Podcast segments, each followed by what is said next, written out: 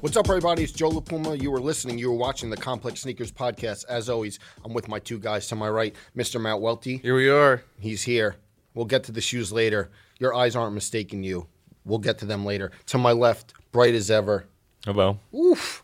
Unds, Mr. Brendan Dunne. Hello. How we doing? I feel great. It's gonna be a fun week.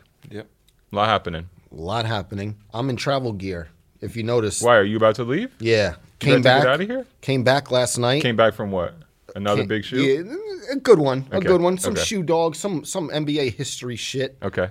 Cursing in the first 15 Why not? seconds. Don't demonetize us. We're here. Let us live. you know? Uh, yeah, and I'm out again right after this podcast, and then the season is wrapped for sneaker shopping. So Okay. Yeah, we're, we're nearing our season finale as well. on a run, on a run, you guys. You, on the other hand, Not on a run. no air movie. Air movie big episode with uh, Ben Affleck, Matt Damon, Chris Tucker went live this week. Hope everyone's enjoying it. We have to say, please like, comment, subscribe. It was fun. It was just dudes being dudes, you know. That's just a day at work for you. It was a little hectic, but I enjoyed it. I enjoyed it. A and- marquee episode. Yeah, it was a good one for the. Welty, you know. have you seen the movie yet? No. Are you going to be there opening day? Uh, I feel like I'm the only person in the sneaker space who didn't get invited to a. You could have got invited. But but I feel like I didn't get invited. I had to ask. you had to ask. Okay. Closed mouths don't get fed. Are you going to go? It's um, April 5th. Are you going to go at Thursday at midnight, April 4th? Like, for the Yeah, I'm gonna wear and I'm gonna wear a pair of Air Jordan ones. Well- oh, should we cosplay? You're close.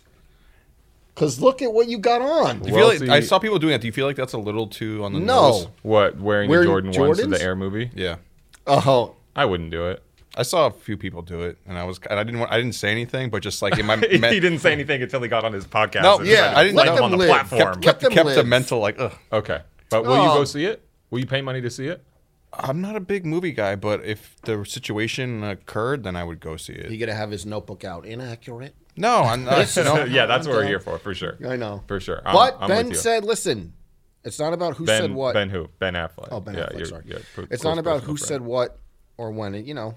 But Rotten Tomatoes, good score on it. All right. You didn't leave your review. Not yet. Okay.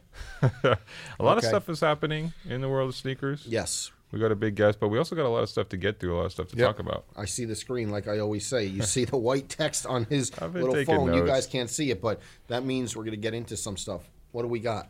Adidas, Clarks, Kith, Sambas. Good shoes. Great shoe. I think it's just that type of no brainer. You know, it's simple, it's not overwrought. Slap the chunky crepe sole on there and call it a day. And it feels very democratic the way they decided to open up the release and do a pre order, let everybody eat. Very, very futuristic in that way. Surprising to some, not the release, but just the the shoes uh, anticipation. You didn't think it would be that big of a shoe? Not not that I don't think it's a good shoe. It's Yeah. just I I'm still taken aback in By the Samba movement? in some in some sense by it. Um, not to like be bitter or anything like that, but like wore a lot of those shoes for a long time, Yeah. and then like got made fun of by people for a long time for wearing those sort of shoes, and then to all of a sudden see them be so popular, it's just. I'm, I'm like not perplexed, but I'm just like, oh wow, like I'm just do you feel like you're owed uh, uh, No. influence royalty? not at all. But the one thing I the one thing I would like to see though, Okay. is because now they're doing like high heat collaborations around those sort of shoes. Samba and those Yeah. flat Adidas. Yep. Um, Wales Bonner, Yeah. Kith, uh, Sporting Rich, like all those ones seem to have a lot of momentum behind them. That Adidas, I don't, I, I don't want to say Adidas has figured out a formula because I feel like Adidas hasn't figured out a lot of stuff lately. but they know how to position the Samba in a high heat situation, Mm-hmm. and there's a lot of retailers and collaborators who had helped keep those shoes alive for a long time. Yeah. It would be nice to maybe Let them live. Give them one of the Can shoes. you name who? Uh, Give me an example, just- size. Oh. our friend Gary Aspden, some something along that lines. Just giving them like a high heat moment within Yeah. the brand would be cool to see. Yeah, I mean the moment makes a lot of sense to me in terms of the Kith Clark's one specifically too, because we've talked on here about how hot the samba has been in the past couple Yes, of years, but I think yes. it's been missing that big key collaboration, which is kind of fun in a way that the shoe has been exciting, Yep. not through some limited edition project, but just through the natural love for the silhouette and its most classic iteration. I think there's been some ones, Welty, you mentioned Wales Bonner sticks out to me, but there hasn't been like a big, big. The human made one is cool. I know you don't like the long tongue. I don't like the tongue. But uh, I, I feel like the Samba was overdue for this this type of moment, and I'm happy to see it. and incorporating design cues from the Wallaby. You know, Dude, the- li- listen, like the samba, the samba as it is is having a moment, but to put the soul on it, which is a little chunkier, crepe and- sole? yeah, which is like you know that's that's uh, There's also a- pretty risky for for such a classic. And There's also a huge uh, crossover between like the collectors of Adidas and also Clark's. Oh, So, really? I didn't I didn't look Yeah. at it that way. Yeah, so it makes sense. I'd like to do a Wallaby one day. No, I a, could see a you in a collaboration. Padmore and Barnes. Yeah, Padmore and Barnes. Maybe. Okay, I could The- see the that too. You want to know the history on that, or should I wait until we do the actual Eh, project? put a pin in that one. put a pin in that. We'll get to our stuff today, and then we'll Okay. revisit. You know, okay, in a somewhere couple somewhere weeks down maybe. the line. What about Corteiz 95? Oh, what about them? You popped out with a pair, the pink bubble. That's the best one, right? Yes. Yes, but I really like the green one. I know that you got there was some like discussion about like how the black and pink That's a are J- far better. That's like a JLP classic. The the black and the pink. yeah. How many pairs, Joe? you Well, have multiples of those already? No, No, but how many pairs are you thinking? I know that's a One- mo- that's a more than one for you. Yeah, because I think I may beat, I may beat um, both Pair- of them. yeah. Or Like Saturday, it rained. I wore the green colorway, and I was like, I want to wear these out. Mm-hmm. I'm outside. I want to wear these out. If I beat them, I'll get another pair. So to your point, maybe one more of each. Maybe. I, I don't want you to feel like you know Here you're you're uh, Wait for it. com- compromising your admiration or heart in this situation. But do you ever feel like there's any sort of uh, reality where the Corteiz 95 may replace the CDG 95 for you? no. Uh, no. No. Thought about it for a second. I love the almost him. CDG 95 and the Corteiz 95s. Both. Corteiz, Corteiz, whatever. We're doing. Did I say it right? I, I'm pretty sure we're saying it right now, weren't- but you weren't people outs- have corrected me Listen, in the past. You weren't outside uptown, Joe, No, I was here. When What do you mean? hap- for the New York City. That was in Pop- Midtown. yeah. It was. Yeah. Uh, it was on 34th I- Street. yeah, we were we were shooting. Listen, I I Clint, love that. Javel. moment. They knocked it out of the park. I watched the Tinker sneakers live. I thought that was great. Yeah. They have a real thing going on, and it sounds like you know cliche, but like when you get your first Nike collab to me and you knock it out of the park, mm-hmm. it's a moment that you got to remember. And then we're probably not going to see the last of them collaborate with Nike. And to me, two for two on these Air Max 95s. Air Max 95s having a great moment. Love those colorways, and I'm excited to see what they build on with the, this collaboration and this partnership. And come on, black and pink, shades of black and pink. Yes. I'm all in. It's a- you guys got to get pairs. No, it's a great shoe. It's a fine line though too, because you mentioned you knock your first Nike collab out of the park, Mm-hmm. and then sometimes when that happens, Nike wants to give you like the keys to the car, Mm. and then we've seen it's just like I'm just curious to see what comes next because we've seen that go both ways. Also, I love that Clint said the 98 is his favorite, but he wanted to, it wasn't for him. It was for more so kind of like, An everyman shoe. An everyman yeah, shoe, Yeah, yeah. I might just have to go and grab a pair of these on Goat or something on a resale. You know what Go I mean? ahead. I'm I'm ready for it. And Or also, eBay. I think no other platforms to mention. I, I think that um, I think that that moment of the super outside sneaker release Mm-hmm. with everybody waiting on 34th Street and then running downtown to the bodega that they took over. I think that's such a cool moment. We haven't seen a moment like So that. Kind of I think since COVID really popped off, I feel like those type of chaotic sneaker releases went away. And maybe this is hypocritical because we were just on here last week talking about Nike's North America product launch policy and how they want releases to be uh, more, you know, more confined or more orderly, and then they go and orchestrate this. Isn't that? I mean, yeah, it, it is. I'm not here to criticize Corteiz at all because I think Yeah. the shoes are awesome. I think it's awesome what they did. I just think it's kind of wild on Nike's half to like put out these hard and fast rules where you're gonna punish retailers for not like investing ten thousand dollars into a sneaker release Yeah. to sell Nike's products. But then at the same time, when there's a high heat moment to build legacy and hype around the brand, you're like, hey, you know what? That doesn't matter. But also, I feel like Nike probably gave them the resources, you know, No, security, et cetera, to make that an orderly release on some level. Also, I feel like this is the opposite of the Tiffany Air Force One in terms of here he collaborations. goes. Well, I put it out. I, I mean, I put it out there. I said Corteiz 95 is better than Tiffany Air Force Ones. Agree there. to me, this feels so much more natural, so much more organic and street level versus this kind of gilded, gentrified Oh, version of totally, collaborations. that totally Tiffany Air Force different. One is. Totally, uh, that, this is that I this is agree where we should up. be. I But what about? this. We didn't even mention like because I think like it was just starting to bubble, and now that the project has taken shape. But what about the crossbar challenge for the first colorway? That was How come you didn't pop out for that? London. Yeah, I feel like you. No, I didn't make the trip, but like even that was that Yeah, rollout yeah, was fire. And what I- what what we were talking about is like, think of you, you said it like since the pandemic, like this feels like the first real kind of like stunty release. Mm-hmm. But like rollouts, it seems like they're like a dime a dozen now. This was different. Yeah, this, was, special. Yeah, I liked it a lot. Should we talk about Jerry Lorenzo? Sure. Walter, you want to break this down? Uh, so uh, had spoken to one Jerry Lorenzo um, recently. Uh, there was I don't want to say rumors, but there was a pair of shoes going around the internet, an Adidas high Yes. top that had the three stripe pillar logo that Jerry has tattooed on the back of his neck on the toe box that kind of resembled a Fear of God Nike one. And, And it said "Fear of God" on the Yes. heel. Yeah, it did say Fear of God on the heel. And blog started to run with it saying, here's the first look at the Fear of God sample. Yes. So I hit up Jerry and ask him, and he's like, I'm like, Jerry, is this the shoe? He's like, LOL, no. Um, so I'm trying to push him to get some sort of actual comment Mm-hmm. to put on the site. And he said, these are not. The Fear of God basketball shoes, the whole performance line will be launching next month at an event in Los Angeles. at the Hollywood Bowl. Yep. Yeah. we'll be there. Some people took that the like the wrong way, saying that he says these aren't the basketball shoes. You know, he's lying to mm. us. Uh, these are really going to release as the lifestyle shoe, and it's. Mm.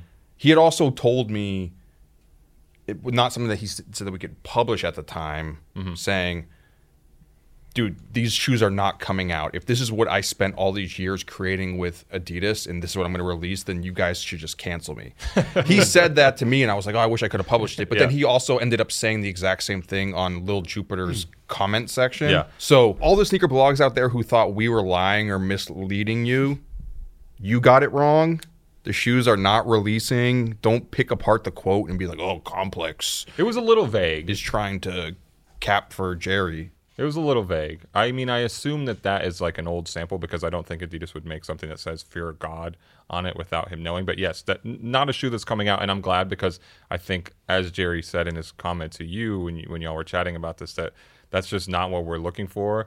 Yeah. Uh, you know, we we've spoken a lot on here about how delayed the product is Yeah. and how it's been a, a long time without anything materializing. I'm happy to know that as of next month, we'll have an idea of what it's going to look like, and who knows about a release date after that. But I'm excited. And it seems like at that event or that fashion show, there's going to be Multiple- multiple multiple- multiple, models uh, revealed. Possibly. Okay. Jerry also caused a bit of stir on the internet via our own show. Yes, yes, that went off. So it's funny because That really went off. so last last week we talked about the comment section trying to rip me apart for saying black cement over bread. You know what's funny is that for all the viewers out there, we um a lot of the times we'll like go over like some of the topics we're going to talk about mm-hmm. on the show. That's when I knew I wanted to talk about on the show, but I didn't want to bring it up beforehand because I had a feeling Oh. that one of you were going to be like, "Dude, I don't want to talk about All that." right, you Like, little sneak. He kept it in his back so I pocket. kept- I kept it in the Buddy Lee back pocket jeans. I kept it in my I kept it in the back pocket to just toss out there and to cause stir combo. And I know Killed it. Brendan, you put out there bread. I don't care, right? Yeah, basically. Yeah, but, But wait, Je- you were validated. Jerry made a comment saying only OG o- OGs don't use the word bread. I didn't know that. But it, I don't know. It, it went off a little bit. Yeah, well, everyone was aggregating it. Well, not really aggregating it, but they were posting that Jerry. He commented on the post that we did, and yeah, quite a there was quite a reaction to that. I Quite wouldn't think so. Yeah. yeah. I stand by what I said originally. I have nothing more to add to it. Uh, so maybe the next time on an episode of Sneaker Shopping, I call him Black Cement Force. See, see where it goes. Yeah, we'll see. And then the next one after that, maybe I go back to bread. Switch- switch know? back and forth Switching sides. Yeah. Back and forth. Oh man. What else is happening? uh, listen, this guy I know. I Oh, keep this is a back. big. This is a big happening. I did Should not we just get- get, this out of the way? I did not get these This for is huge. This I is a moment. Well, I still Talk about he causing a stir. He even Matt kept the Welty tag on. on feet. my first time wearing. If them, you're yeah. listening, turn Yes. the video on right now. white cement Jordan threes. You get to pull up to the air screening in Jersey City with them. Some uh, someone made a comment. Not, uh, obviously, doesn't reply to these, but if you can call the the black and red fours the bread fours, can Yeah. you call fire red the Fred? yeah, I'm with it. I'm with it. That's We're actually gonna get better that Fred nickname, yeah, Yeah, that's catch funny. on. How you feeling though? Um, these are good. Uh, shout out to my friend Jonathan at Preaches in South Dakota. He sent me these shoes. So Did you do a QC on them? uh, they the cement print is the same. Did you sniff them? No, they're fake. I'm, I'm doing I'm doing the reps. They're getting you in the StockX lawsuit. Yeah. But yeah, um, first time wearing them. Uh, they felt a little narrow at first, but they're stretching out, and Matt Welty and Jordan threes. it feels. The, I think one of the weirdest parts about it is it feels weird uh, wearing a shoe above my ankle. Stephen A. Smith, you took his advice. Yeah. I'm doing uh, I like I said, travel day. I'm doing the CDG Sunder. as per usual.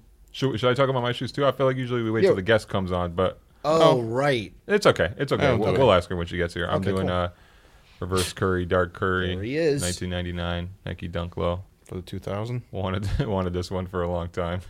Nice. Can I go down one more rabbit hole? Of course. Um, I know that very few people care about that at this point, but do y'all remember when I was obsessed with figuring out how Ukrainian President Zelensky Yes. got his sneakers? Yes. Yeah. The JJJJounds. Look at how little Welty cares. He Yes. takes a sip of the thing, like, buckle up. yeah, he said I'm going to sit this this segment out. yes. I think we got to the bottom of it. Really? Yes. Let's hear it. Well, And let's keep it under 3 minutes. Just kidding. Just kidding. You're No, just the whole kidding. Google Doc. just kidding. so the answer is not that interesting. And when we were talking about this originally, a lot of people just hit me like, duh, he's just got them from a reseller. Yeah. Which is kind of the answer. Okay. Uh-huh.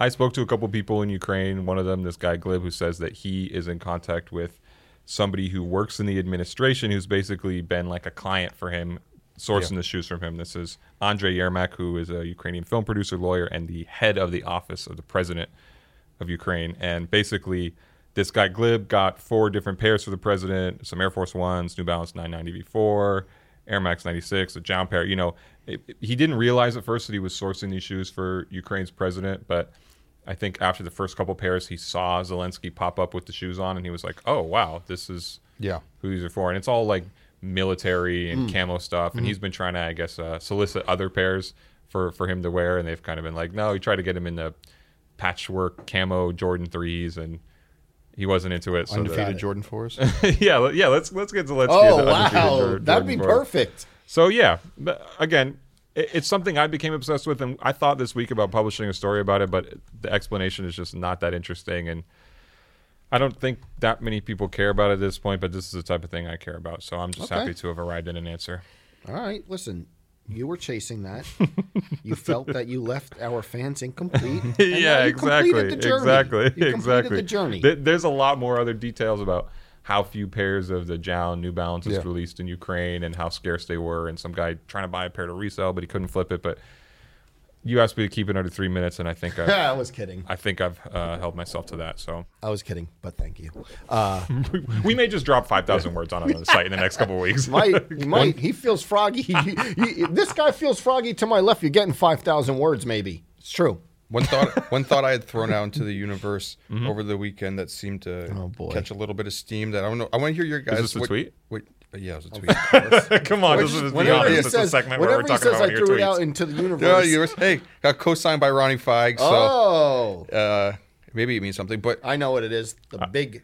Go ahead. so big bubble Air Max ones Mm-hmm. released for Air Max Day this year seems to be I don't know mixed reviews. Some people like divisive? Can we call it divisive? Yeah, like it, don't like it. But I think the best implementation of that technology or aesthetic would be what if they put the big bubble on the Air Max 95? Bring the big body out. That's what Sure. you want. is that what- is how do you guys feel about that idea? I mean, I feel foolish even commenting because I was on this platform and others talking about how excited I was for the Big Bubble Air Max 1, how it was the only shoe that mattered to me. And then as it arrived, I couldn't bring myself to care. So I would feel like a fraud to say here that I'm super excited for a Big Bubble Air Max 95 because I can't promise that my excitement will hold when they arrive. What if they do the safety orange big bubble 95? Sure. You see that thing honking? he always describes it as just a big honking bubble. yeah, I'll take a big bubble 95. Yeah, sure. I don't feel as strongly enough to tweet about it, but sure. When it when it comes out, if it comes out, will you buy a pair? Yes. I would love a new pair. I need, I need a new. What colorway? Neon. Just neon 95s. I 95s w- don't feel good is the problem. Oh, I love them. You I love really- how a 95 Yes. feels? Welty, we can agree that the 95 is not a It's the comfortable shoe, tongue is funny. I don't know how you deal with it, Joe. The I tongue. like front it. The is laces- narrow. You know The what? tongue to itches be my honest, I'm foot. starting to think I don't know how to tie my shoelaces because the 95 shoelaces always come undone. The Action Bronson shoelaces always come undone. I think it might be me, but no, I have no. I I walk a ton in the Air Max 95s. Didn't make it to the treadmill, but they're fine for me. Yeah. The one colorway that I Can't would relate. like to see in it that they don't tend to usually do is the OG pool blue. Yes. Yes. Yes. Yes. I'd like to see that with a big bubble. So if it ever comes out, we have it Just dive right into on it. record right? first. Yeah, It, it, it's saying that it was your idea. Yeah, Nike, you owe me a little bit of uh, royalties. on Still waiting on the citizen. It ain't coming, is it? Ready? Yeah, let's bring on our guest. Our guest on today's podcast is an industry veteran who worked at Nike for 35 years. During her time at the brand, she was a major force in recruiting footwear designers, trend forecasting, and colorway iteration during multiple Nike golden eras. Known for not only her keen eye when it came to what and who was next, she also mentored some of the brand's notable execs throughout the years. You may have heard Astor Chambers and Bobbito bring her up on this very podcast, but today we're excited to hear stories firsthand from our guest, Betsy Parker. Betsy, welcome. Thanks so much you. Thank for you. stopping by talked to Astor, and Astor was like, "You have to, you have to get Betsy on. So much history. So we're really happy you're here." So this is his fault. You're, are you saying you're not happy you're here, Betsy? Loving it. Yeah. Loving it. Can we talk about your shoes before we really get into your history? Sure. What do you got on feet? I'm not sure. No, the Air, Air Max 97. You're being coy as if you don't, Yes. as if you haven't been around this industry for decades. Air Max 97. I'm pretty monochromatic person, so I think they they fit sort of Yeah. me, my personality. Are Air Max 97s in your rotation a lot? Is there one Nike shoe that you kind of go to more than others? No, I like I I'm literally just somebody that I have a lot of Jordans. I have a lot of a lot of Air Force Ones. okay. Um, Maybe between these three, and then I run, so I'm I'm a Pegasus girl all the way. Yeah. Nice. You you said being monochromatic and you know in the whole late '80s, early '90s, Nike was really known for all the bright shoes, Yeah. Infrared '90s, Andre Agassi, all of that. Was it tough for you to get into those shoes, being such like color pops at the time? Or No, I, I, I typically monochromatic in my dress, and then hmm. sometimes we'll do the pop of color in sneakers. Hmm. They had this down um, at the Nike downtown. They had the they had these artists come in and do splatters of paint that you could order the Air Max on, and so I have bright, bright. Yeah, I hmm. almost wore those today. Bright, bright yellow. Like so, every once in a while I'll pop it out, and people are like, "What? Okay." But yeah, no, it's it's not a problem. I feel like you must have some really rare sneakers tucked away. Is there is there a very sentimental pair that you can think of that's, that's particularly special to you? I actually have a pair that I'm the only one that has it, mm. but it was a gift. Mm-hmm. Um, when I retired, Mark Smith said, I was on the train, I'll never forget this. He goes, Tell me three words. Hmm. and I said, This is what he does when he calls. And I said, Okay, joy, gratitude, something else. He literally made um, a slip on shoe that um, had graphics with tiny, tiny, tiny graphics of those words all throughout the whole thing. And he made me a bag, and he just went All lasered up it. in, yeah. in typical it wasn't Smith fashion. labor. It was looked like laser, but it wasn't. Got yeah. it. Got it. You said that he would come through the office and just start lasering, like taking items and lasering them. When he he was in New York City for um, uh, some meetings that were going on. It was a Jordan special laser, the first one that was coming out, and I knew nothing about it. So he said, "Can I come to your office and sit there every you know in between meetings?" And I said, "Sure." And we were walking to my office, and he found this a bust. So it was a, an old a piece of an old um, what do you call it the Like a statue? the no when you put the clothes on a mannequin. mannequin, Sorry, okay. that's the word. Yay. Yeah. And he said, "Can I have that?" And I said, "Yeah, you can have any of those." So he took the bust and he literally put it on my on my desk. And every time he had time, he took a marker and looked like he was lasering it, but he made mm. a design over the whole thing. Wow. And in the end, he gave it to me and said, This was for you. But he used it for the opening that they were doing with the Jordan. They had mm. tattoo artists there and a whole Yeah, bunch of yeah, other yeah. things. And I had to sign a waiver for it. And then five years later, he called and said, Hey, by the way, I have something coming your way. And I was like, What? And he goes, You'll see. And he sent it back to me. He said they found it and they forgot to send it back. So five years later, I it's in my apartment. It's, it's on your it's mantle beautiful. now. It's beautiful. Yeah. The, the Mark Smith story you were just telling about um, him giving you the shoes as, as you were retiring, that's an important one. But I feel like we should take it back and kind of understand how you first got to Nike. Can you tell us about your arrival at the brand so many years ago? Sure. I was the fashion coordinator for uh, a piece of Fisher Camuto, which is a they owned Gloria Vanderbilt footwear, Enzo Angiolini Nine West, and it was where I grew up in Stamford. So I was there, and then I left. I moved to Sweden for a year, came back, and a headhunter called and said, "Would you consider an office manager position at Nike in New York City?" And I said, um, I don't think that's exactly what I'm looking for. And I, you know, said, you can call me for anything. And I hung up, and 30 seconds later, I called back because in my mind, that bubble said, I don't know anything about New York City. Mm-hmm. I don't know anything about what it would be like to live there. I don't know anything about apparel. I don't know anything about sports footwear. Mm-hmm. So this is a good way for me to be around it. Mm-hmm. And so I went in, I interviewed, I got the job. And two weeks later, Rob Strasser came in and said, he was at Nike at the time, not Adidas. Um, he he's a big presence. Yeah. And Rolling Thunder. he he said he said, "Hey, you're new here," and I was like, "Yeah." And he said, "Where'd you come from, and what did you do?" And I told him, and he said, "Well, we don't use the word fashion, but hmm. you're going to do that for us." Wow. And I'm like, "What?" I was in my job for two weeks, and he said, "I want you to do trend research for Nike Design because we don't have anybody like that." And in those days, that's the way it worked. It was like You- performance. Nobody right? knew anything. Nobody knew Yeah. anything about anything. And if you know anything little about anything, you get that job. You go figure it out. And when he said we don't use that word, is it because it was like function, function, function? Total sport. Yeah. Yes. Fashion was still the F word absolutely. at Nike. Yes. Yeah. Absolutely. So two weeks later, I was in the factories in Korea and Taiwan. That was 1987. Didn't Two, you- two weeks after you started? Yes. Two weeks after I got, so it was a month later. Yeah.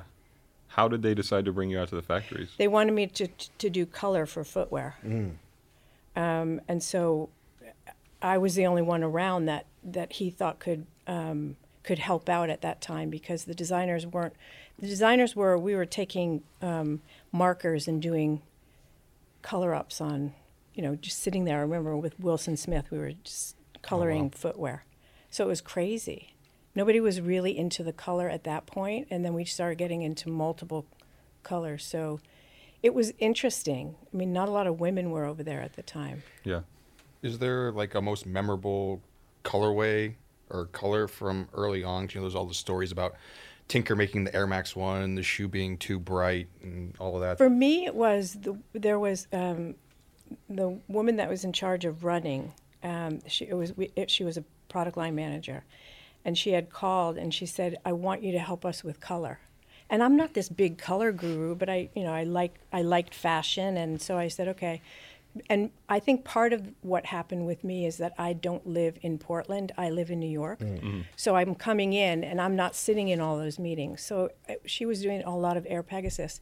And they were all blue and like these yucky grays and stuff. And I said, why don't you do a clean one, white with like a blue on it mm-hmm. or white with a green, whatever. And she was like, we've never done that. Runners don't wear white shoes. Mm.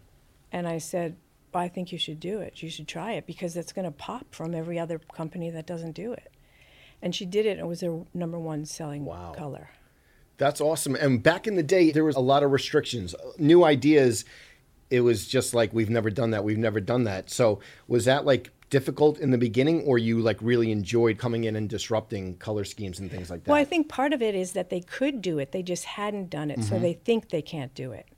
And in retrospect, the the creators of Nike, that's what happened. They they felt like they could do it, so now they need to empower the people that ha- think they have all these rules, but they really don't. You can try new things. It's so interesting to think back then that that would have been a rule. Like we, I think we take it for granted living in this mm. world of limited edition sneakers, where you've seen every single shade on every shoe, and sometimes in every combination. But the idea that there was a time when a white and a blue shoe would be bold. Crazy. Yeah. crazy. And to me, it was just made sense. But I wasn't a super runner, and I wasn't in these meetings again. But so it it just said like do something different. Yeah. What's going to make you stand out? When it comes to color scheme, is there any memories that you have of like off the wall ideas where a color scheme came to you and you applied it to a shoe? I it was just no. I didn't do all that many colors. Mm-hmm. That was just part of like, hey, Betsy's here. I'll have her help you. Okay. And it was it was just fun. Yeah. It was so much fun. We tried everything, and half of them got thrown on the floor.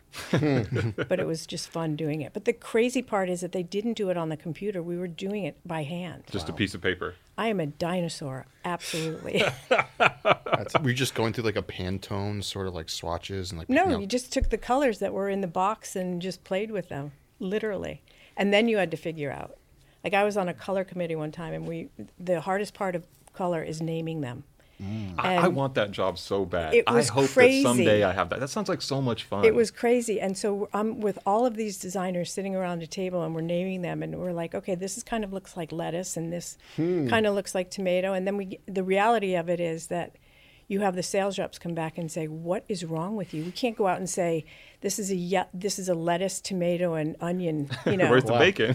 what? It's, Yeah. it- so we had to go back to the drawing board. I mean, we were talking about it earlier when you came on. It's like this shoe, it's like cement gray, right?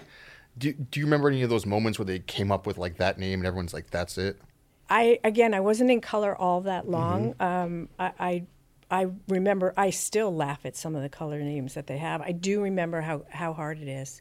So when you say cement gray, you get a picture in your in your mind. That's cement gray. It's really hard to do. It's uh, you can have that job because it's really hard. Hire me. It's really hard. It's not.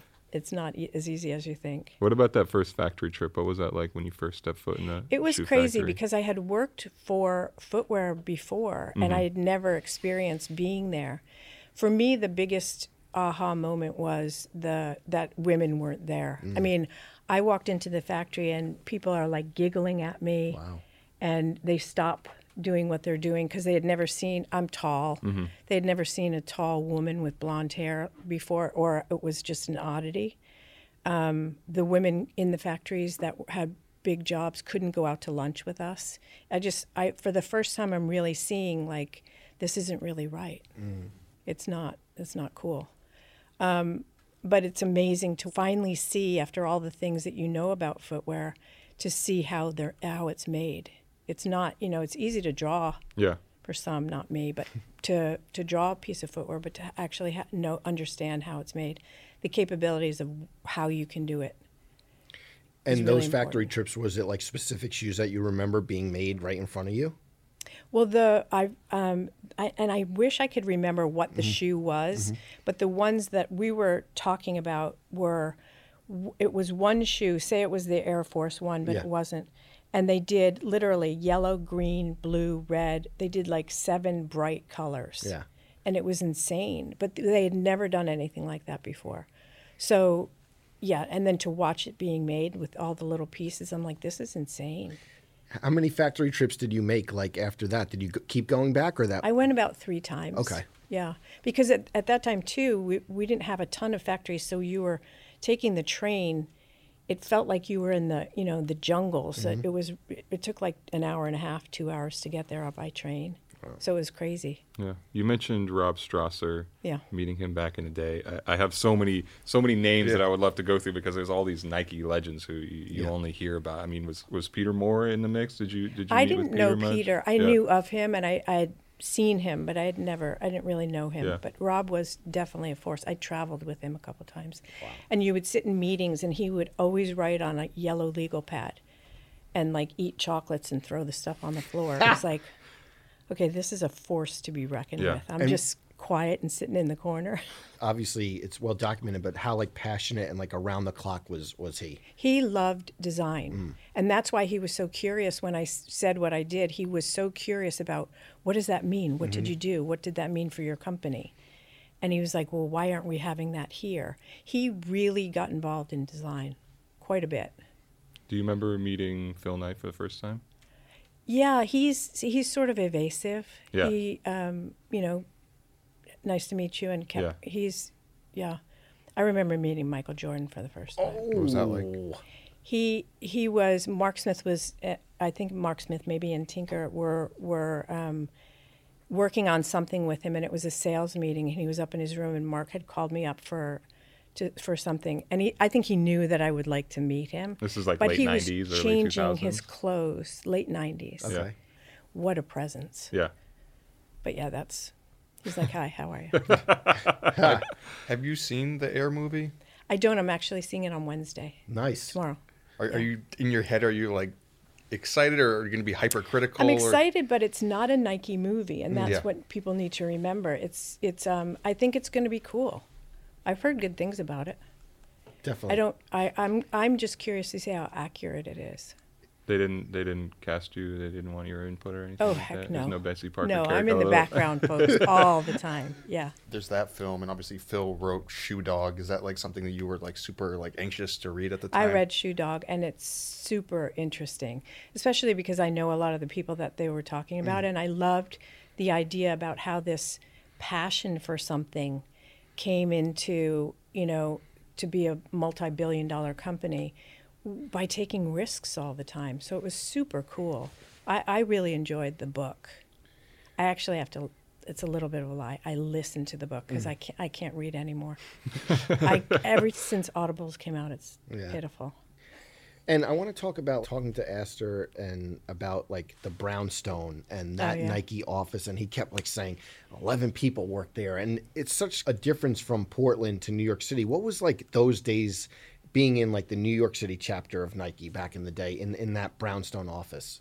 It was so intimate. It was. you- you- We had Sam Siegel, who I'm sure Legend. you guys all know. Yep. Yeah, I talked to him the other day. He's pretty good. Um, that was a legend in itself. But there were probably about 12 people in there. Some salespeople. I did trend research. I had an assistant that was helping me, Angela, um, and it was a lot of people coming through mm. because salespeople would come in and then they would d- pitch the Footlocker, The whole the whole teams would come in. It was a showroom, so there weren't a lot of offices, and the fourth floor was an apartment. Literally had like four bedrooms. So people would come in and they would they would do what they need to do, and then they would stay upstairs, which mm. was crazy to me. yeah.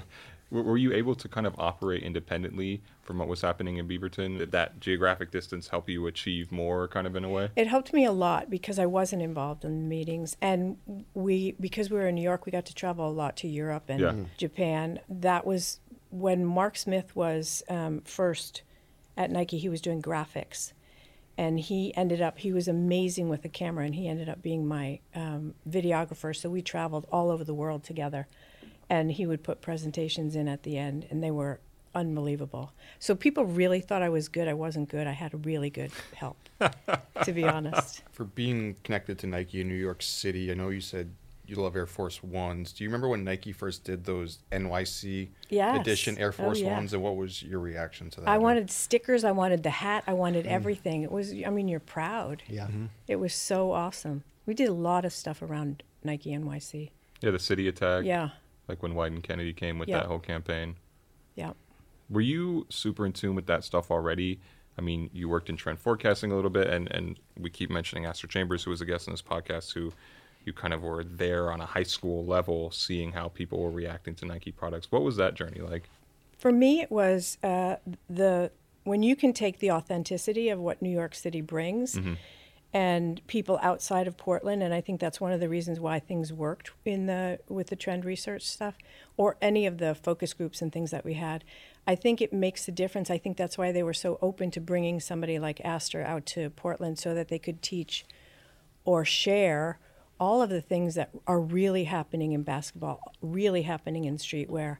Um, Bobbito was a, a big success too. He uh, he was a little bit of getting used to because I'm, you know, I wasn't used to having somebody talk like he talked, and I loved it. I was like, and we immediately had a bond. When I um, when I tell you that he was just super excited about everything having to do with sneakers and sports and basketball, and he was awesome. And when I left Nike for two years in between trend research and um, recruiting, he we kept in touch. Do you remember those old Max postcards? They would have him in. I might be dating myself, but he, they would have him in clubs, and they mm-hmm. would just postcards. They were free, mm. Okay. and he used to grab some of those and send me postcards. I still have some. And we were talking a couple of weeks ago about how funny it is. He still has some too that we would write back and forth. We were just like handwriting stuff back and forth. Just good, solid, of the like of the New York City earth kind of people. I loved it, and they were authentic to what I was working mm-hmm. for and wanting to share. So it was awesome. And you were leaning on people like Bobbito for like the ah. trend. And what do you remember him bringing to the table when you would solicit information and, and work with these these people who were around the city? I think with him, it was more about everything revolved around basketball, mm-hmm. and he also did. Um, he was he he was a he's a poet, and he did a lot with the New York Nuyorican Poetry mm-hmm. Society. So I just thought he envel- enveloped um, everything that came into what was authentic. He he was just amazing, and everyone in Portland that met him adored him, but really liked what he had to say. He's got a little bit of character, so Yeah. for sure he was a help for a lot of things. Didn't you help him get kind of uh his first Nike account at his store footwork? Is that right? Um, maybe maybe they knew of him because of me. Yeah. I'm not sure, but yeah. Who yeah. else was in the mix around the era? Like I've talked to Stash, and he's mentioned his friendship with you as Yeah. well. I feel like that was such a turning point where it feels to me like the first era, late '90s, early 2000s, where Nike started to acknowledge, and maybe you felt like this on a personal level, but that this sneakerhead person existed, or there existed this type of person that is obsessed with sneakers and collecting them. I would have never assumed it in my in a million Mm. years that somebody would be like that. And now there's a whole culture. Like it wasn't. It didn't really exist right off the bat when I was starting. Mm-hmm. But then all of a sudden, a lot of companies came up and they were doing different things. And then when you start having like cross trainers and and it starts to cross over into. I don't think I can wear this for sport. I Mm. think I want to wear this for street. Mm-hmm. And then things became more casual. It everything just exploded. Yeah. So the stashes, the Bobbitos, the Asters, they made a huge difference. You mentioned cross trainers. We got to talk about Tinker Hatfield. Yes. You told us a cross trainer story before Yeah. we got on the air. Can you, can you tell us that one again? Well, when you when you work in the sneaker industry, you you obviously the first thing you look at is not somebody's beautiful face. You look at their footwear, right? So uh, you're just used to looking at the ground all the time. And I remember being in Portland and seeing how Tinker was working on the first cross trainer ever, which was really cool. And it hadn't come out yet.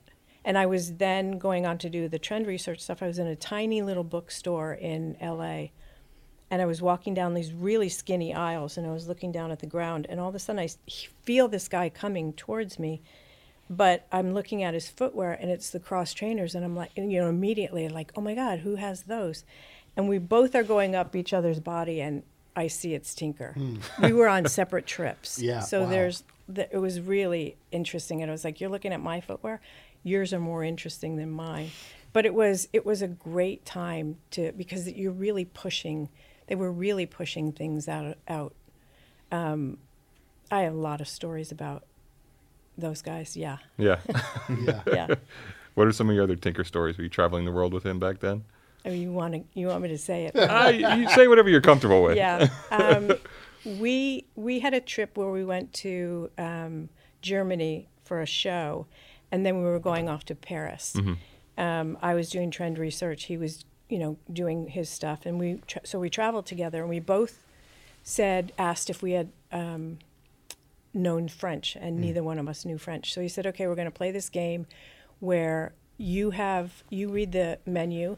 You cannot read the english menu only french and you order something. And every single time without a doubt somehow some long baguette with the smelliest cheese you've ever had in your life comes to me and he has this and i'm like are you sure you don't know french?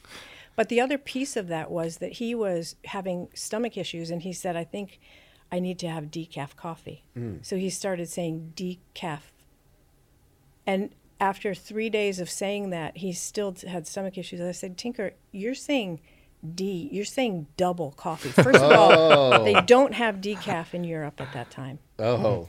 He was asking for like a double coffee. Yeah. Just tinker, So- tinker with the double espressos and then uh, Throwing them back. Yeah. Getting his best ideas. Yeah. but um, yeah, there were many stories like that. There was this one, I have to say, this one amazing story when I was in um, Japan for the first time ever. And I was traveling with Mark Smith, and he, it was really early, early morning. I'm an early riser, so I went out and I found this um, Japanese graveyard.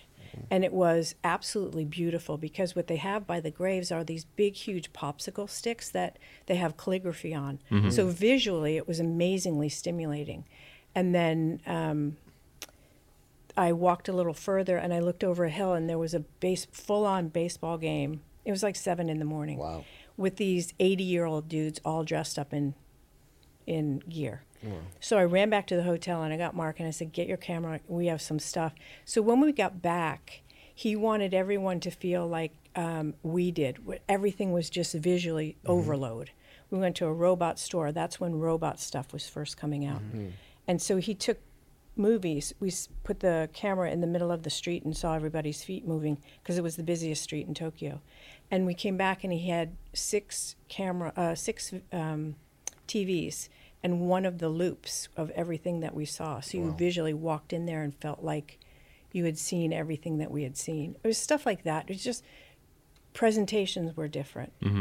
Um, thought process on what you can and can't do were different. It was starting to be pushed, and I feel like that was the time. You know, you talked about like being in the schools and doing that trend research. When did you think they were the brand was really starting to warm up to like, yes, this is a function first brand, but they are wearing these super techie at the time running shoes like in the streets.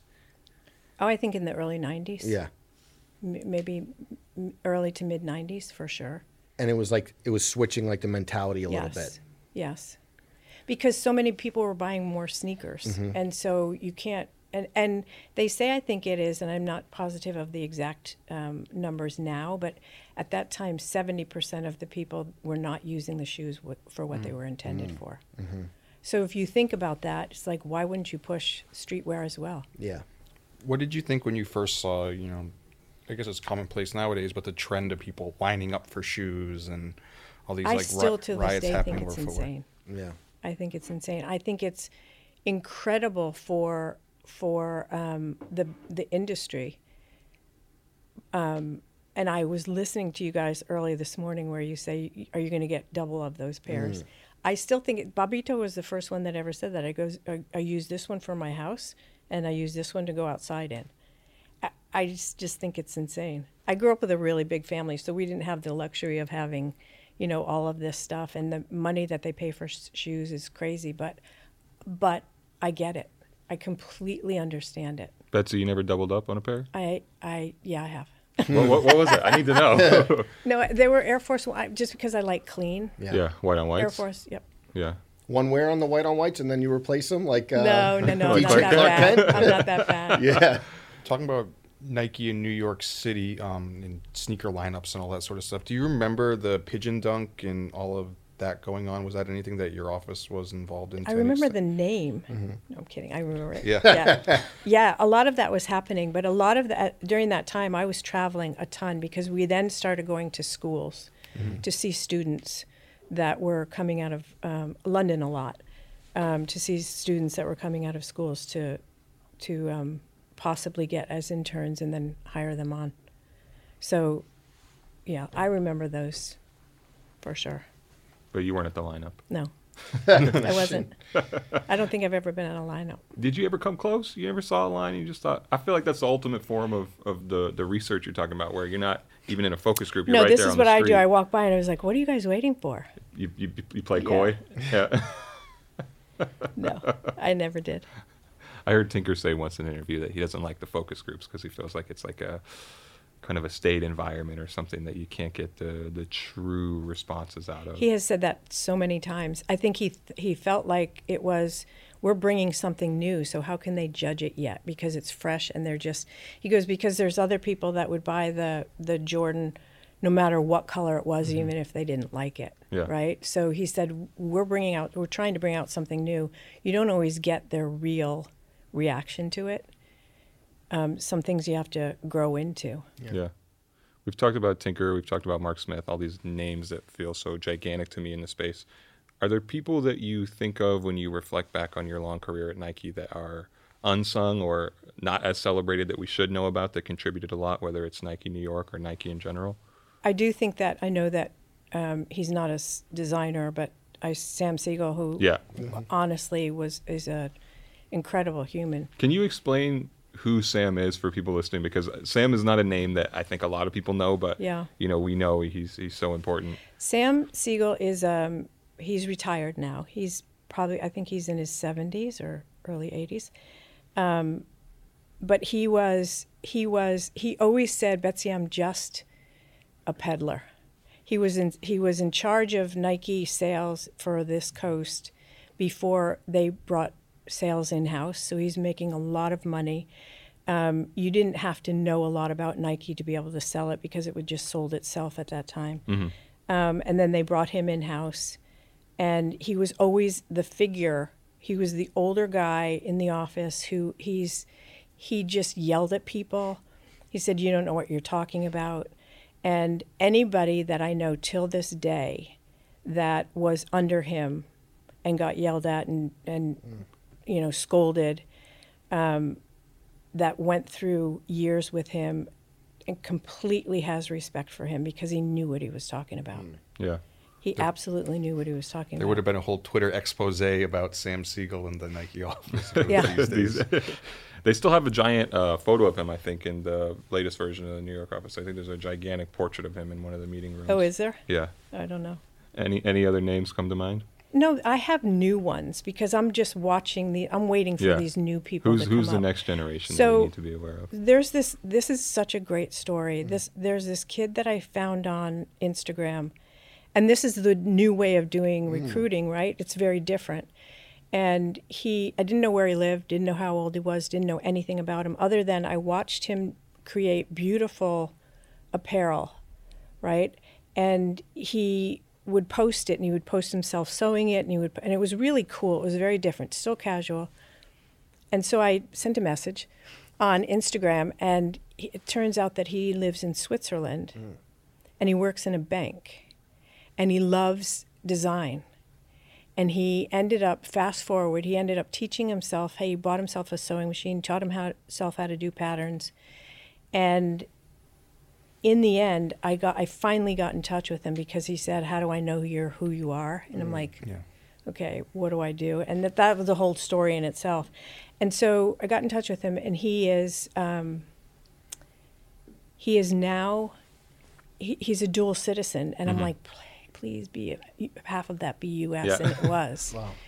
And he's now um, a designer one in Catalyst, doing all the apparel or helping out with the apparel for Nocta.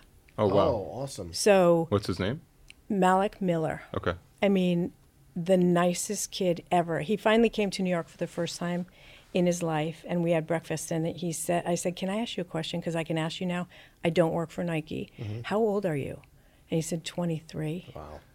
Never went to fashion school, but this is what I love. This is the new thing that you can do if somebody has passion and that i found somebody like him has more passion than somebody that went through school knows what they want to do and it's blah blah. When you have passion and you don't have the means to or the time or whatever to go through in a normal way it's amazing and they love him. His mother sent me a note and said thank you so much you've changed his life.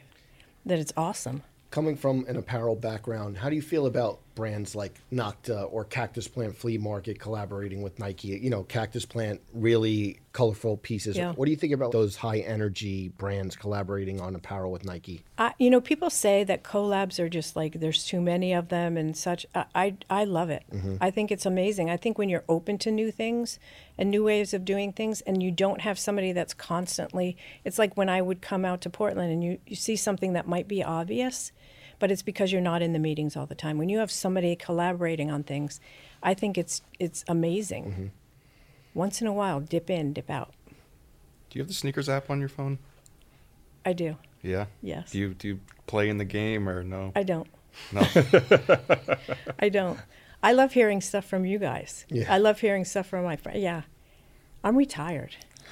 But you can't retire from the world of sneakers. No, I love, I love, I, if they called me tomorrow and said, you want to do a little contract, I would. Yeah. For sure. Mm.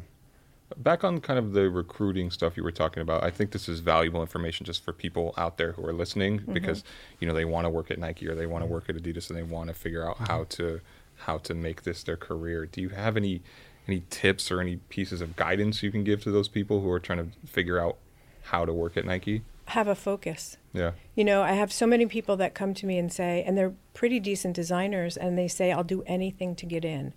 And I said, That's super cool that you said that to me. Don't ever say that again.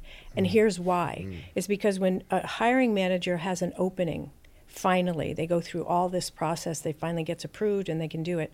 They want somebody that basically was born to do the job they're looking for. They want to focus. Mm-hmm. And so I always say focus. I went to I went to a school here in New York to look at students and they were they were newly t- being taught footwear design. And I went in to look for apparel and they were doing footwear and they had it in their portfolio and I said, "What do you want to do?" and they said footwear. And it's a misconception that you can do footwear just by sketching something. You really have to know how to build it. So I said it could be great for you to take an architect class or something because 90% of the footwear designers that we've hired in the past anyway have been either industrial designers or architects. Tinker. Yeah. Yeah. So to know, like to go deep into something is really cool. Did, Yeah. did you see a big shift in, in the world? Because I, I think about that sometimes, where you you know you get a lot of people nowadays who grow up as sneakerheads. They want to become a, f- like, specifically a footwear designer, but the whole previous generation who designed shoes, like you mentioned, they didn't set out to be shoe designers. They just set out to be designers, and then ended up designing Yes. sneakers in the process. Do you see like a difference between those two worlds? I think or- I think there's more stylists now, and I think that's the difference. They're not really designers; they're stylists, so they understand design, and they maybe not the in-depth process of how to build it, but they know something that looks pretty. That's the difference. More of the difference that I see, hmm. and w- I would say that eighty percent of the footwear designers that started out as industrial designers have cars in their portfolios that mm. that's the way they were going and then they realized that they can do footwear also so it's interesting to see Yeah. obviously we had Aster on a couple of weeks ago, and a lot of people that I've talked to have said you were such a big mentor to them. But do you remember when Aster was getting the shout out in the fabulous rap lyrics, and like when he was dealing with like the hip hop boom of New York City and what that was like to be kind of like near him? He's humble and he's um, very family based and but he's also really good at what he does and he is one of the most incredible presenters i've ever seen so it felt good You can tell when you talk to Yes. him. He, It he, I, I feel like. I could follow this guy into Yeah. battle. Yeah. he's genuine. I Yeah. mean, every he'll just check in every once in a while. S- He's genuine. He's as good as they come. Yeah. Betsy, obviously we're here to talk about your career, but we'd be remiss if we didn't mention that your brother, Mark Parker, was at Nike for a long time and uh, ascended to the level of CEO. I, I know that's a private relationship for you, but can you talk about maybe just your reaction when he got to that top level of the brand, you know, or just what your relationship has been throughout the years? Yeah, that was. I mean, I- I, didn't know it was going to happen. He is about as private as they come, and um, and I totally understand that. We have a, an amazing relationship. My whole family is. I have five brothers and a sister, very close. Um, but this is sort of what happened. Um, my younger brother Stephen was over in Southeast Asia, and he was getting his master's um, at Wharton on the side. He was working for Nike, and he was um, he went Saturdays and got his master's in business, and and that was a big deal. Yeah. It was the same week that he graduated that Mark that happened with Mark, and my father wrote a note to the whole family saying. Congratulations to Mark. Congratulations to Steve. I'm equally as um, as proud of each and every one of you. It was, I mean, it was fabulous, right? Yeah. But it was just status quo for our family because it was that we all love each other. Nobody's better than anybody else. But he, I'm so proud of him. Yeah. So proud of him. You kind of accidentally became a footwear family. He, like- yeah, I know it's weird, but he is just as genuine as you might think. Mm. He's just as kind as you might think. He's just a curious human being, yeah. really curious. a little bit of a, a personal interest. So grew up in New Hampshire, right? And I know Yep. Mark was at Exeter Yeah. early on back in the day when they had the research and development lab there. I went to Exeter High School, so it's like in my head. I'm- Okay. yeah. Do you did you ever travel up there and see Nike in Exeter? No. I was young. No, I'm kidding. Yeah. No, I was off doing fashion footwear. yeah. So yeah, he was he was just in Exeter with his wife. It's so interesting to think of you just existing in New York because, again, like thinking about our respective childhoods, to me, Nike is such an Oregon company. Yeah. So I Yeah. wonder too, like, was it was it weird for you that first time you went to headquarters in Beaverton in Oregon, and did it feel so different from what y'all well, were it wasn't. It was in Nimbus. It wasn't in the big place you Okay, see okay. now. So hmm. it was very different. I had to walk across the street. Footwear was here. I had to walk down the street, literally, to another building to to see footwear. Um, and that was when the they had the shoe boxes for offices. So it was a mm-hmm. really different time. I, I just remember the first time I ever flew into Portland, how green it was. Mm-hmm. It's like I'm coming from Connecticut and New York, and it's not that green. The thing that I always heard, if you want to ascend in Nike, you were going to have to live and move to Portland, and for you to do it in New York, like that must be really special. It was special. It was also, you know, I could have had bigger jobs, um, but I chose not to go there because I really felt like for for trends, it made so much sense for me to be here. Um, and then for recruiting, there was so many more companies here, and there were such easy access to Europe that it didn't make sense for for me to be anywhere else. So I never really thought about it other than it makes sense. Um, but they had asked a couple of different times to do things in Portland. And I'm like, I, c- I, because I felt like it was there's so many people, Yeah. and I felt like I was I was personally I was more um, precious to them being here and doing what I'm doing as opposed to to being in the mix of things. Yeah.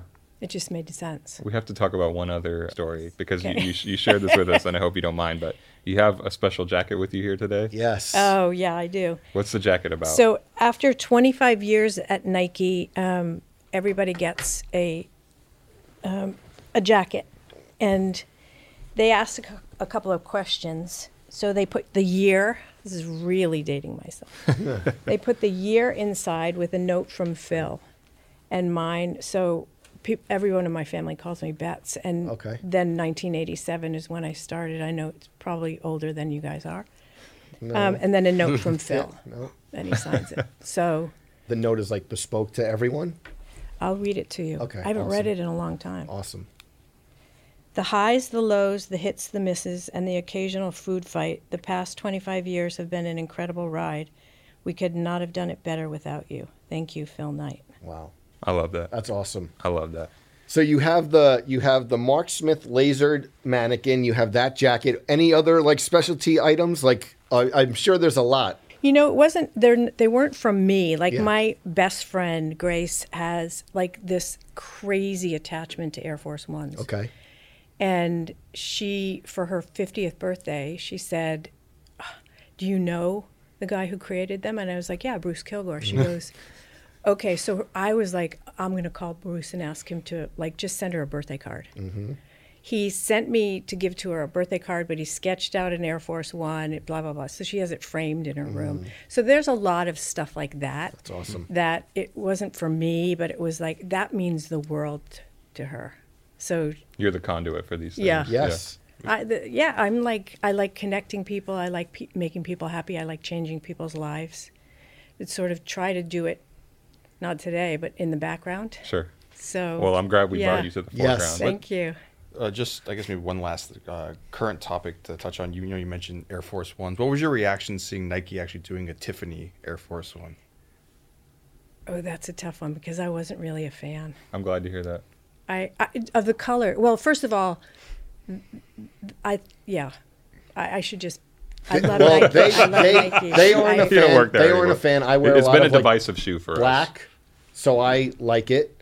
These jacket two don't. nice. Look I at really how like the excited. jacket they did. Betsy, Yeah. look at how excited he is now that you We're said gonna that. we're gonna use this as as a rationale in our end of the year list when people are trying to argue how how great the shoe is. We're gonna say, did you know Betsy Parker doesn't No, like the do Air you know what? One?" I would have I would have actually purchased it if it was white, blue. There we go. Okay. There we go. All right. Listen, So happy you did this. Yeah, thank you you. so much for giving us your time. Such a great, great career, and we can't thank you enough. This was awesome. Thank you, you guys. We Thank you. appreciate it. Super nice. All right, everyone. This has been the Complex Sneakers Podcast. We hope everyone has a great weekend. Please like, subscribe. We will see you next week. Our producer is David Matthews. Our associate producer is Jillian Hardman Webb. Audio editing done by Haley Choi. Special thanks to Jen Stewart, Shiva Bayet, and Haley Choi. The Complex Sneakers Podcast is a production of the Complex Podcast Network.